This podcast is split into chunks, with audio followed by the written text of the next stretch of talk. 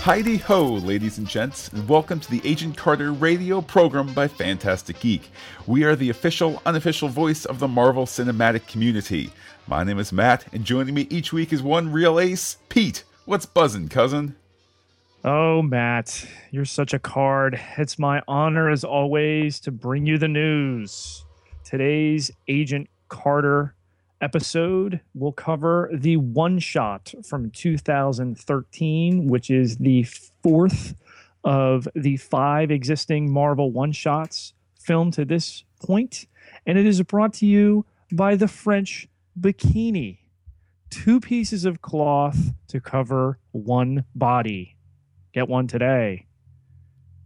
Can we even say that on the radio? Two pieces? That that that sounds scandalous. Children, cover your ears. It is. News of the hour. In this segment, we run down the top stories of the episode and give you the latest and greatest in the need to know. Pete, where do we start? Our agent Carter one shot begins with a recap of the cap crash. Steve Rogers burying the Hydra weapon into the ice and will never get that dance with his number one dame, Peggy Carter. We pick up a year later, and Peggy is doing data analysis and code breaking at the Strategic Scientific Reserve um, around the office, a, uh, a buzzer goes off, and a redheaded man who we later identify as Agent Flynn, played by the chameleon esque Bradley Whitford. I did not recognize him at first. Uh, hears from a disembodied voice over the phone that uh, Zodiac is active near the Whitestone Bridge. The enemy is dangerous, and two agents are recommended. He sends three Miller, Johnson, and Wilkes to take him down. It's it's an interesting opening. Uh, I I initially was taken aback um, by the fact that they just used footage straight from Captain America. Personally, wouldn't have been my choice. I think that these one shots really do tend to stand completely on their own. That said, I think that they were in such a such a um, success with these one shots where I think that they knew this kind of sorta could be a pilot and it wasn't just going to be you know a dvd extra for uh, for those in the know but rather something that you could just really easily take to abc and say hey do you remember the captain america movie? This is like the tv show that continues it just without captain america. Um, and then of course there's that kind of easy transition into uh, her office life. And uh, of course once again she is not picked because well, that's just how it's done back then. Exactly. It's interesting to note um, of the five one shots uh, released to this point, there's some rumor that there are more. They just haven't had space on the Captain America Winter Soldier or uh, Guardians of the Galaxy uh, discs to put some recently. Um, this was uh, written by Eric Pearson, who wrote the first four of these. The only one he did not write was the um, Trevor Slattery one. That would be All Hail the King. Yes. Um, and interesting to note, too, that item 47, the one that preceded this, that is on the Avengers uh, Blu-ray is widely credited as launching Agents of Shield. So, what do you know that the Agent Carter one-shot would give rise to the upcoming Agent Carter eight-part series event, Matt? It definitely is a really interesting mechanism that they've done with these one shots. Uh, when I saw item 47, uh, it was well after uh, you know, Coulson Lives came to its fruition and the series was announced and, you know, the pilot had been shot and so on and so forth. The first footage was shown for the upcoming series, the following TV season. Um, but item 47 really is an effective proof of concept for the basis of Agents of S.H.I.E.L.D. And so too here. Obviously, the difference is that uh, this Agent Carter one shot is a continuation of her story from the movies, and then now the series will kind of continue from this, um, either directly or just kind of in its you know in its tone. Um, but fascinating that DVD extras have launched two TV series and maybe more. Who Dun, dun, knows? So after our three agents take a powder and they are unable to apprehend the Zodiac, um, we come to learn that uh, Agent Carter has been on this job three months. She's bored. Uh, her boss calls her sweetie, and uh, let the misogyny of the 1940s begin. it it is uncomfortable to watch because we are so uh, I don't want to say programmed because that suggests something nefarious. We are so enlightened nowadays that that type of behavior is just forbidden. Just you know, not only morally wrong, but you're just looking at a lawsuit and the implicit discrimination, not being picked to go on the missions. We certainly don't support that, but we kind of understand that this sort of thing still goes on today where people aren't given a, a fair crack based on their abilities but that that explicit the sweeties and the darlings and the you know you're just here because you're captain america's girlfriend uh, all, all this stuff. It's just it, it really is rather jarring to the uh, to the modern audience. Well, that Flynn is a little bit of a fathead, but it still doesn't keep Peggy Carter from being the eager beaver that she is. Once the boys knock off for the night uh, and head out for some drinks. And she, of course, is left behind to polish up their field reports. She answers the phone after the buzzer. Then comes to find out that they have locked position on the Zodiac. She has sent coordinates and explained that the enemy will not hesitate to use lethal force. Three to five agents recommended this time, or one agent Carter. And while Matt, the Swiss Army knife uh, had been given rise to earlier in that century, I would prefer to call this her British briefcase. Ah, yes, indeed. And this call to action, of course, just preceded by that painful moment where it's like, hey, we're going to be going out for drinks. Could you lock up for us? Can you turn off the lights when you leave? And it's just, I, I mean, you get that Flynn is the larger villain in this episode than you know than the baddies that Agent Carter will tangle with later on in the one shot. He's kind of the baddie that's that's driving our emotions.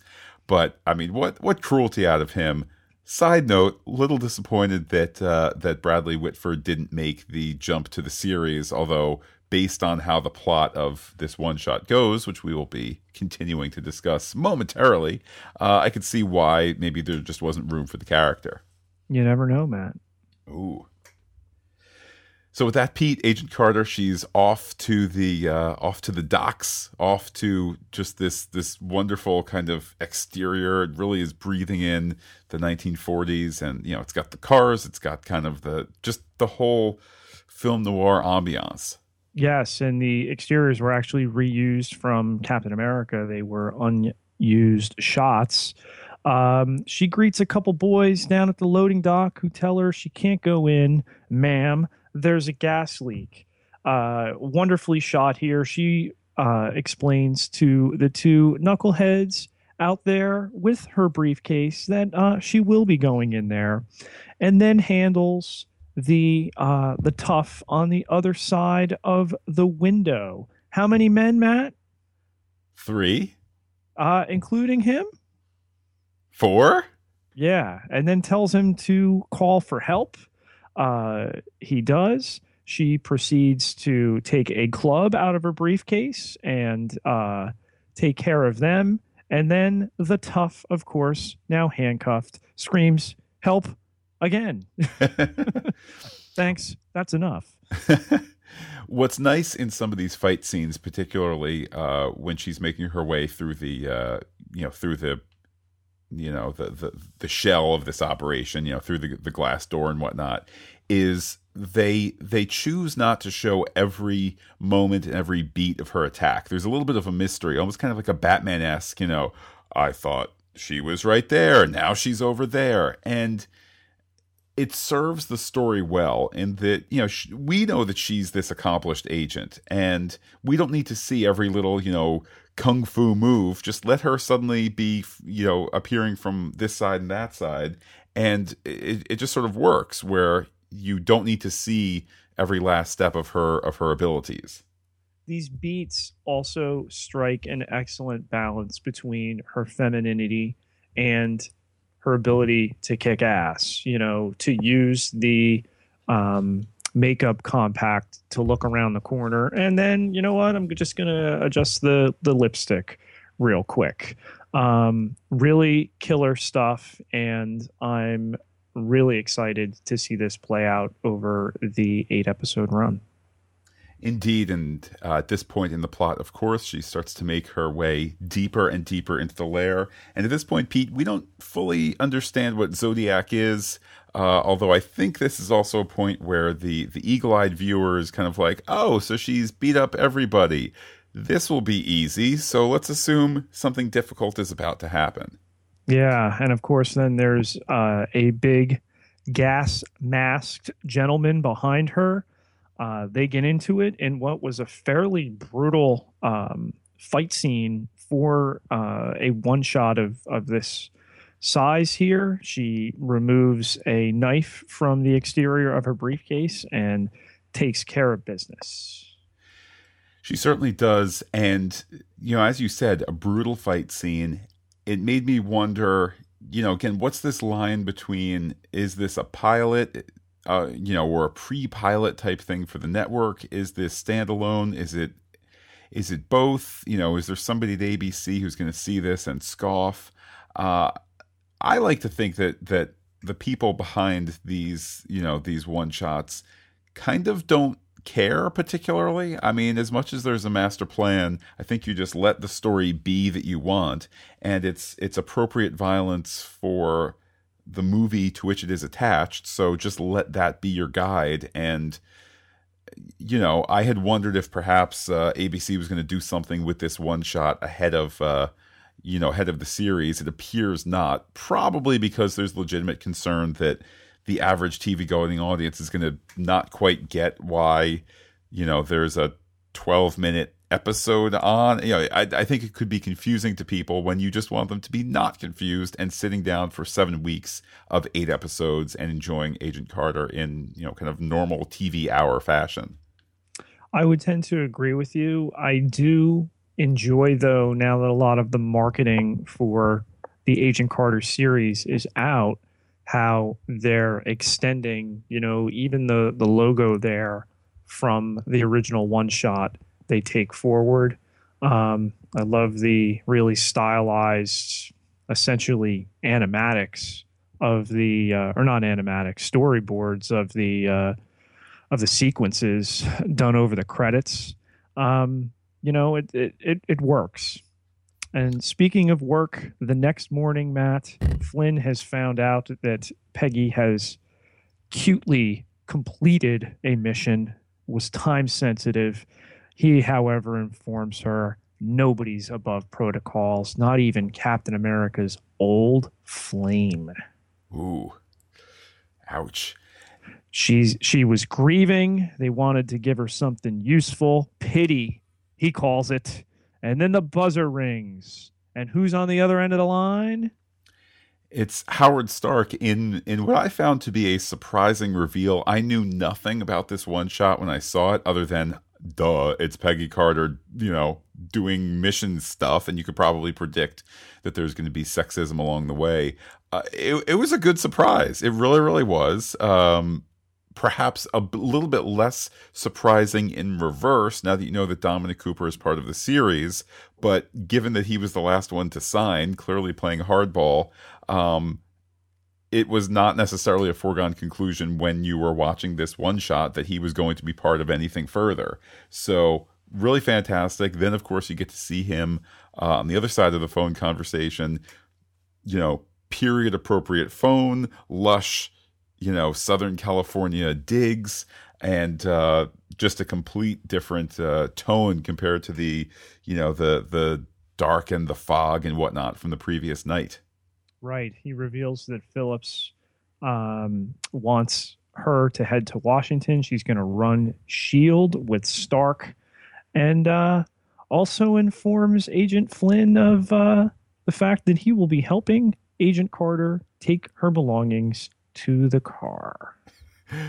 In a very fitting and fun scene, you know this th- this one shot is so short, but it packs so much of a story wallop into things, and uh, it it really really is a ton of fun. Our tag scene is a lot of fun as well. It features uh, Dum Dum Dugan now hanging out uh, poolside with Howard Stark, and he is gawking. Come to find out, he's checking out uh, a dame in one of those newfangled French bikinis. Scandalous. Yes, Neal McDonough in in a, a couple lines there. We've seen him on Agents of Shield. I'm hopeful we're going to get a taste of him on the Agent Carter series.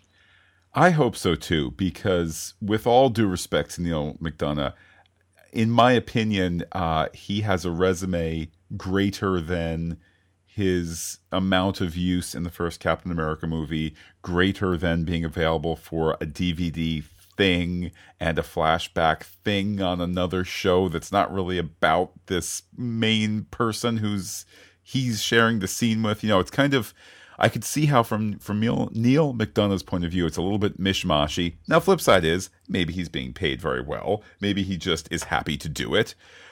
Uh, he appears to be a nice guy, et cetera, et cetera. But I have hopes as well, Pete, that uh, you know that that famously secretive Marvel machine will produce him for for multiple episodes in this uh, eight episode limited run of uh, what we're hoping is Agent Carter series one.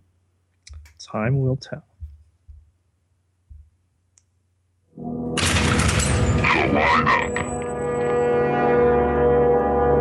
What lunkheads deserve some time in the joint? This list of baddies will tell us just that, Pete.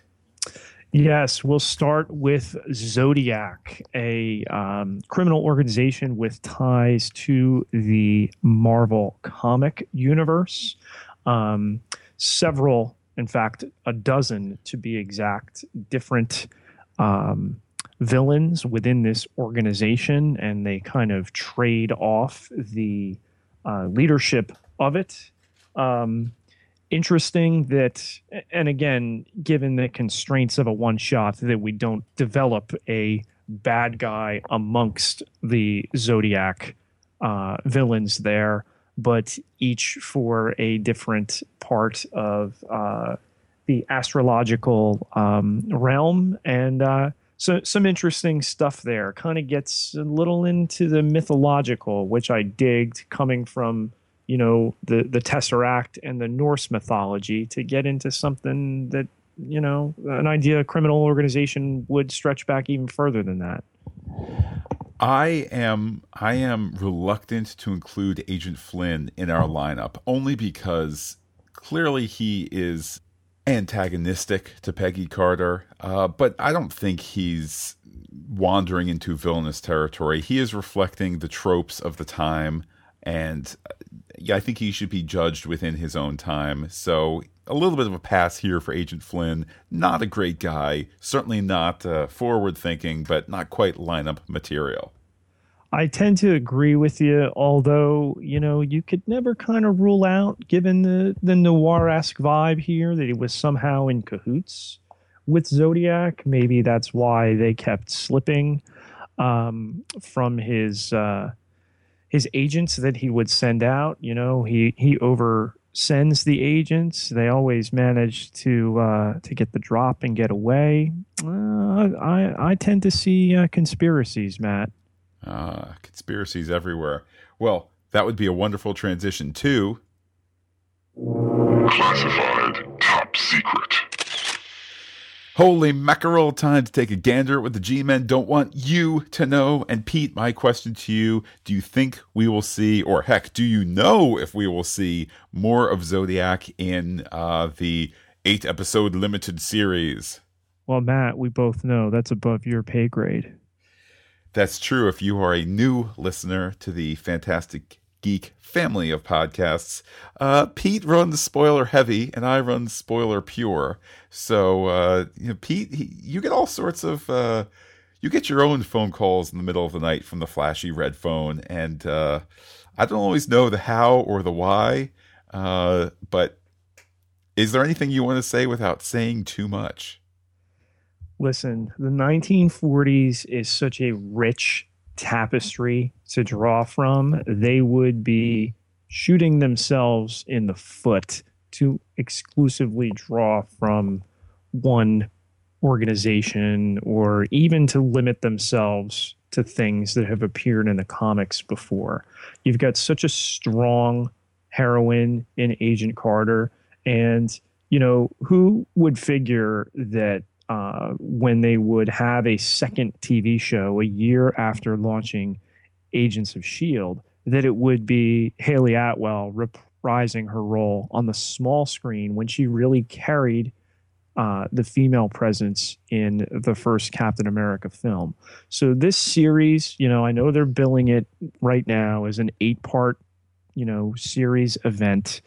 Um, the gravitas that she brings, she's bigger, Matt, than this Zodiac. That she is. That she certainly is. Then tell me, future boy. Here we take a wacky look at the references to Marvel's past and ours in the future. Pete, certainly uh, somewhat uh, betraying the levity of this segment is, of course, the kind of you know anticipatory sexism where oh she's not going to be allowed to do anything, uh, and of course we know it's going to end up with with that in and of itself. Anything else where we're kind of feeling a tug from the future as we look to the past?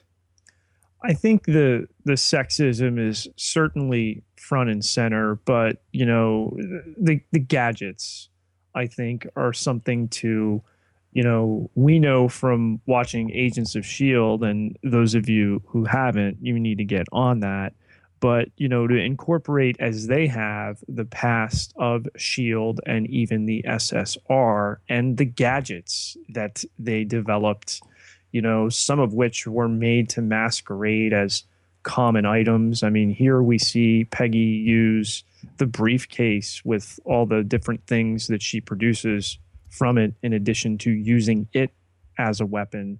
But, you know, things like buzzers that were really EMPs and stuff like that. And, you know, I, I love the idea that we're going to be able to retcon in this period specific drama and Matt, you know, it, it can't go without noticing this show is starting to pull in interest from people who don't watch Agents of S.H.I.E.L.D. and don't watch the Marvel movies. So, you know, there could be an entirely new audience pulled in here because of Peggy Carter. And I have to say that that's a smart move on Marvel and, and Disney's part.